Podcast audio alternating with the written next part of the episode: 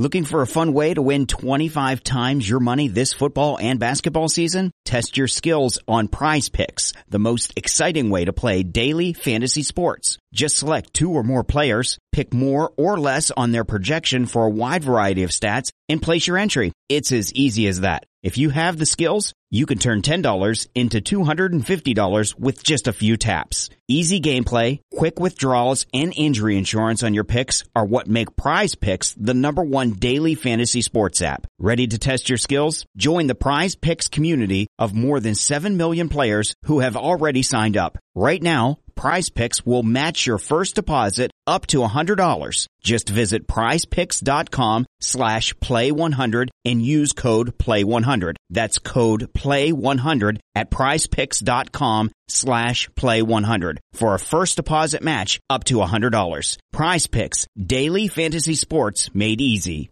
Why? Why? If you Why? have T-Mobile 5G home internet, you might be hearing this Why? a lot. Why? Every time your internet slows down during the busiest hours. Why? Why? Because your network gives priority to cell phone users. Why? Good question. Why not switch to Cox Internet with two times faster download speeds than T-Mobile 5G home internet during peak hours? Okay. Stop the whys and visit cox.com slash 5G home for details. T-Mobile prioritizes certain T-Mobile phone users over home internet users during times of congestion.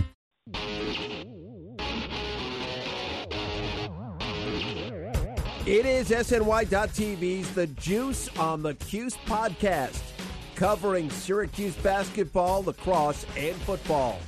Today on the Juice on the Cuse podcast on SNY.TV, we'll be talking about Syracuse basketball's big win over Boston College and the emergence of two key freshmen. I'm Wes Cheng, and I'll be joined later by Brad Bierman and our guest today's 2003 national champion and the Juice Online senior college basketball analyst, Andrew Kouwe. Andrew, how are you today? I'm doing great, man. How about yourself? I'm doing great, Andrew, and I want to get you started on this one. Each year you tell me, hey, Wes, give me three to five games to tell you what I think of this team, and lo and behold, here we are. So I ask you this what do you think of this team? You know, it, it's interesting. I think the I think the Rutgers game tells a little bit more about the team than maybe the BC game. But I kind of like where they're at. I think they're they're at a place where, you know, you look at the team now, and when you see them again in February and March, I think they're going to be just a much better team, much more understanding of each other. It's like it's just a they're they're just at a at a stage where where Griffin's got to learn more about how Buddy plays on the zone and defense and offense and there's so many more learning that they'll get better with time because they're going to learn from each other. I think we know what each uh, player kind of you know their best attributes are, but it's more about learning to play together. And you know, given this unique year, you know they probably don't get that opportunity early on in the season because of preseason and practice. And so, um, you know, you're going to see uh, games where each game is probably just going to be a helpful improvement in terms of how how to play together, both defensively and offensively. Andrew, Jim Boeheim rarely plays freshmen, but it looks like right now Woody Newton and Kadary Richmond are going to play significant and meaningful minutes this season. Yeah, it looks like 100%. Probably because they, you know, they have to because of of just the, uh, you know, you need rest players. But I think I really like Richmond. I think he showed in the in the Rutgers game in terms of he's always got his head up. He's always looking for the pass or looking for that movement from a player. He seems composed. Um, he doesn't seem overwhelmed. Obviously, he's not a great shooter yet, and you know his body, continue, you know, will probably still need to be improved in terms of getting ready for college basketball and so forth. But he's a freshman, and as I said, I was saying earlier, he's going to be better in February than he is now in December. And so, um, and the same thing with with Newton. You hear, you heard Boeheim after the BC game talk about how he he picks up things really quick. He's not scared, and that's a big thing for Boeheim. You know, don't play scared, just play. Um, you know, use your talent and and you know let the best um, come from it. So I think those are two great freshmen that will are, are showing great signs now, but will show even better signs come February and March. Joe Girard played his best game of the season with 17 points, 5 rebounds, and 5 assists. He's really struggled to start the year, especially in that loss to Rutgers, not just offensively, but on defense. Was there genuine cause for concern, or are we looking at too small of a sample size? Yeah, see, I was never worried about Girard because to me, he is just a, a, a pure hooper, as we call him, just just a basketball player, right? He doesn't overwhelm you with unbelievable athleticism, you know, in terms of super great speed or super great jumping ability. He just can just play. Like just get him on the court and can play. And to me, watching him play, it was more of just a confidence level. He, he was just out of rhythm, forcing it. I think there was a play in the Rutgers game where he, he did a move and went behind the back to get separation, and he lost the ball and and didn't fight for it, you know, get it back. He was just like almost looked like in disbelief, like I can't believe I lost that. Like I I can do that move a hundred times and might lose it once uh, out of a hundred, and and that's just a confidence thing. And I think just the BC game was uh, was a game you needed just just to get back in the flow, get shots, to see the ball go in the hoop. And so to me, I was never worried. I knew eventually it'd come around um, because that's what he is. He's just he's not someone like I need, he needs to be in the gym another extra hour to shoot shots or work. Like he just has to get that uh, mental and familiarity with uh, the game to get back to uh, normal. So I was never too worried about it, but it's always good to see uh, kind of get that pickup game back uh, against Boston College.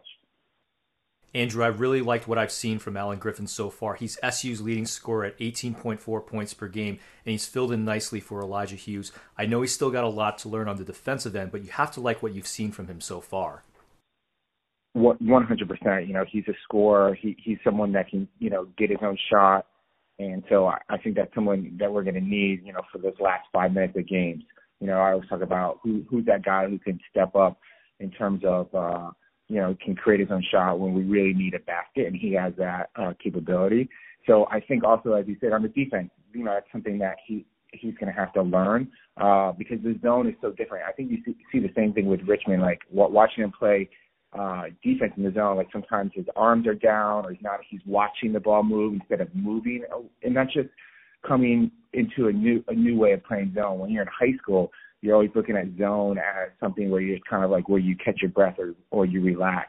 But with Boeheim, it's a totally different type of zone. It's a very active. It's a very uh, react. You know, you have to anticipate and um, just a high high basketball IQ. And I think he's just got to both Griffin and Richmond will just have to learn those things. And, and again, more time, more playing, and you're going to have those ups and downs where they forget to close out on a guy because they're just watching the ball because they're not used to playing this type of zone. But um, you know, I, I'm more excited about you know what this team can accomplish once they get into February March. But it's going to be some some tough some tough games. I think it, it, it's really going to come down to those games that you know the you know the last TV timeout, right? That under four minute TV timeout is you know if you're up five or down five, how how does that finish?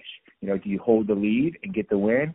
And, and if you're down five, are you able to come back and, and steal victory? And those little, you know, those small windows and small details are going to determine, you know, if we're playing in, you know, March Madness or not. And speaking of impressive players, let's talk a little Quincy Guerrier because he's been a completely different player than he was from his freshman year. It looks like he's over that lower body injury because he's averaging 16.2 points and 8.6 rebounds and really understanding how to use that 220 pound frame. Yeah, absolutely. He's active. You know, to me, even his shot looks better. You know, looks better in terms of a little bit more fluid. But uh, as you said, another year, you're comfortable. You know, going into the year, you you know what you can bring to the team you know how the zone works. You you know Boeheim, and, and that second year is such a. Uh, um, I think you're just going to the season more comfortable of your role and how you know how what the physicality is of college basketball and the daily grind of it. So um, you know that's it's always great to see that uh, type of improvement. Some some players you know don't you know don't improve, and, and they, maybe because they get lazier this summer, or it's a mental thing. But you know, that's what you we want to see from being a freshman to a sophomore, and then hopefully sophomore to junior. So he, you know, you, you kind of almost don't worry about him too much because you, you kind of know what you're going to get from him. Active, rebounding, um, just always being around the ball, ball hawk, um, and so when you get, you know, a 25 or, you know, 20, 25 point game from him, you know, that's just added bonus, um, because you, you just know he, he's the type of guy who's always going to bring that energy and, and, and that's key. You, you want guys like that. Andrew, how do you see this rotation playing out when Bourama Sidibe returns? When he comes back, Syracuse is going to run eight deep, and it's hard to see Jim Boeheim either having Alan Griffin or Quincy Guerrier coming off the bench given how well they played. I just think Boeheim's going to have some interesting decisions about who will play and who will start. Yeah, it, it will be interesting when he comes back. Um, and, and a little bit is, you know, when he comes back, does he really start? Like, how game ready is he and, sh- and game shape ready? It's all. It's really gonna. I think Boeheim. It's all gonna be kind of what you what does he want more in terms of how the game is flowing? Like, do we need more offense where we're going to have to go smaller and have Dolezaj in the middle and keep Griffin and Buddy and, and Quincy on the floor, or are we just getting dominated on the on the boards down low and we need a bigger and you almost put Griffin at the two and maybe Buddy's not playing as much because you want uh more defense and more rebounding all over the place. So I think this is going to be a, a, the type of game and opponent uh, in terms of what what do we need from the team because every you have trade offs everywhere in terms of uh, you know if you go more offensive and, and keep Doja in the middle and having Quincy and Griffin, then you know you're gonna you're gonna give up some rebounds because one you know Griffin is still an offensive player playing you know you know on defense down low and having to you know be be bigger on the boards. I think that's what makes uh it's so like my year when we had Melo and Hakim, what made them so unique, and especially Melo, was that yes, he was an he was an unbelievable uh scorer and pure offensive player, but he's also just a beast on the boards and just grabbing rebounds. And same thing with Hakim, where you have six nine with that length. He, he, you didn't give up. You had the best of both worlds. You had someone, they had two guys who are great in terms of rebounding and defense wise, but also unbelievable scores. It's hard to find that those type of combinations. Um, so so Boeheim is just going to have to kind of just figure out the flow of the game and in game, you know, where where you got to make the adjustments, and, and that's where it'll come from. And Andrew, we'll get you out of here on this one. Now that you've been able to see the team for a few games and make an assessment, how do you project Syracuse doing this year? Are they a bubble team, or are they a team that can make a run in the NCAA tournament? Yeah, I, I, I do think it's it's one of those teams where you're we're going to be every game. It's going to be a nail. It's going to be a nail biter to the end in terms of March Madness, right? In terms of is you know are we going to sneak in?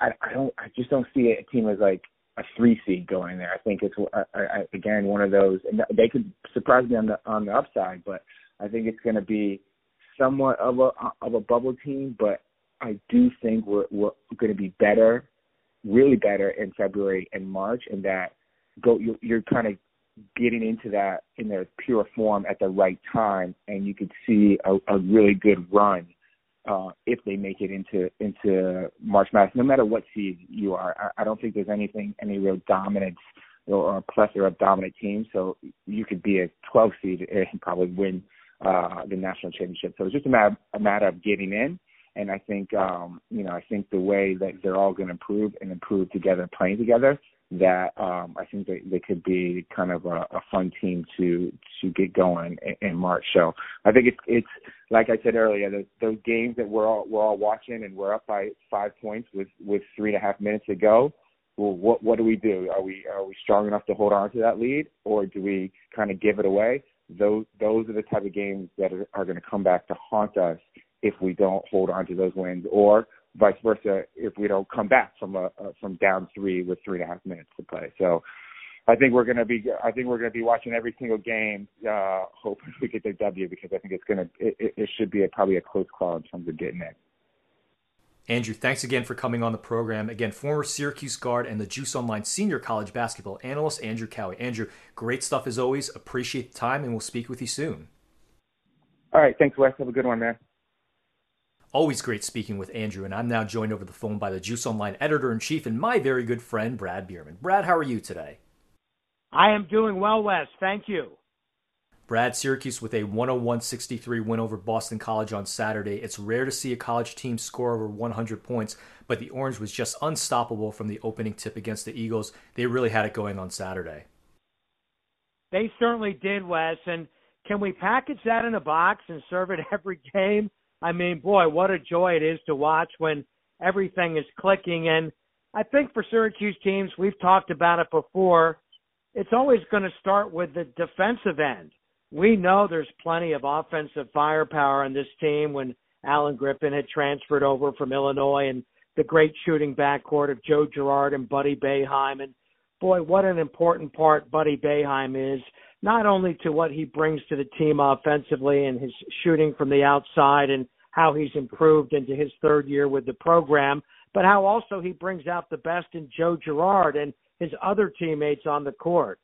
So the offense for Syracuse, I think, is going to continue to flourish as the season goes on. The ball movement has, in the Boston College game and the other wins earlier has been really something that stands out in getting good shots, good looks at the basket. And I think that the inside play, once Bourama Sidibe comes back uh, to join Marek Dolezaj and the really rapidly uh, improving Quincy Guerrier is going to produce offensive production inside as well. Then it comes again down to the defense. Can the, the zone defense force the opposition into taking hurried looks, bad looks from the outside, and really controlling play on the inside from a you know a defensive standpoint, boxing out, getting the rebounds on the offensive glass, and I think that you know as the season goes on, uh, as it has been hard for all teams with limited practice times and the unusual up and down nature of games being canceled and new games being scheduled that you know this the learning process is exactly what Professor Boeheim likes to do as the season progresses, especially in December. The fact though this was the first conference game is that much more appealing uh, to Syracuse fans as the season does progress. Brad, Syracuse adding a tune up game against Northeastern on Wednesday. They also have a Saturday game against Buffalo and then two ACC games before the end of 2020 against Notre Dame and Wake Forest. What are you looking for as we close out the calendar year? One of the most intriguing thoughts I've had about the lineup is this, Wes. When Bourama Sidibe is healthy and he's eligible to come back and you know, compete on the court, what's going to be the starting lineup? because how do you take Alan Griffin and or Quincy Guerrier out of the lineup? I don't think you can do that. I think the starting lineup that was uh, in in the game against Boston College is the starting lineup that we should see moving forward with Bourama Sidibe coming off the bench as opposed to Alan Griffin or Quincy Guerrier. Because as I mentioned earlier, Guerrier's improvement from his freshman year has been outstanding. He's so much stronger. He's doing so many more things at both ends of the court. And then Alan Griffin, all he's done has been the leading scorer so far for Syracuse. So that's really intriguing to me what Jim Boeheim is going to decide from a starting lineup standpoint. And as I think as the roster shakes out right now, what do we usually see with a Jim Boeheim coach team? Seven to eight players, and we pretty much have an eight player lineup set with the starters I mentioned, Sidibe coming back, and then freshman Kadary Richmond and Woody Newton. That's going to be the eight that really plays the most minutes going through the rest of the season for the Orange. I really do like the fact that there are ACC games early in the schedule in December because not only is it a chance to get higher up in the ACC standings, but you're playing a mix of quality opponents in addition to the traditional smaller schools in the non-scheduled portion of the season. I think it's great that Syracuse was able to add Northeastern on Monday as a game in the Carrier Dome on Wednesday afternoon. Really important to have another tune-up, then along with Buffalo uh, this coming weekend before they get into again, as you mentioned, a couple of ACC games heading into the first of the year, and that big one January 2nd on the road against North Carolina. So again, I'm really intrigued what that starting lineup when Bourama Sidibe comes back if it will remain intact as it did against BC, or if Jim Boeheim will make any changes. And Brad, we are right at the end of our show. Your closing thoughts. Well, we've been talking basketball, but let's not forget the football early signing recruiting period is coming up this week. A key milestone in Dino Babers the end of his fifth season, going into his sixth. They got a lot of great rec- verbal recruits from top players uh, during the summer and the fall. And let's see how that materializes here in the early signing period. What kind of a salesmanship Babers and his staff have done to improve the talent level for Syracuse to make a run at competing uh, in the ACC next year for a bowl game. And I'm really intrigued to see how recruiting shakes out early on. Brad, my closing thoughts are on Orange in the NBA as we are in the thick of the preseason. Carmelo Anthony, Jerami Grant, Michael Carter Williams, Oshae Brissett, and of course the recently drafted Elijah Hughes, all representing the Orange. It's always great to follow Syracuse alumni in the NBA, and here's wishing those five guys great seasons ahead. That's it for us for Brad Bierman. This is Wes Cheng reminding you that I want a landline that is a camera phone. You've been listening to the Juice on the Cuse podcast on SNY.TV, and we'll see you next time. This has been the Juice on the Cuse podcast, part of the SNY.TV audio network. You know, when you're listening to a true crime story that has an unbelievable plot twist that makes you stop in your tracks? That's what our podcast, People Are the Worst, brings you with each episode. I'm Rachel. And I'm Rebecca. We're identical twins who love true crime cases that make you say, didn't see that coming, and we hate the people responsible for them. Listen to People Are the Worst now on Apple, Spotify, or wherever you get your podcasts.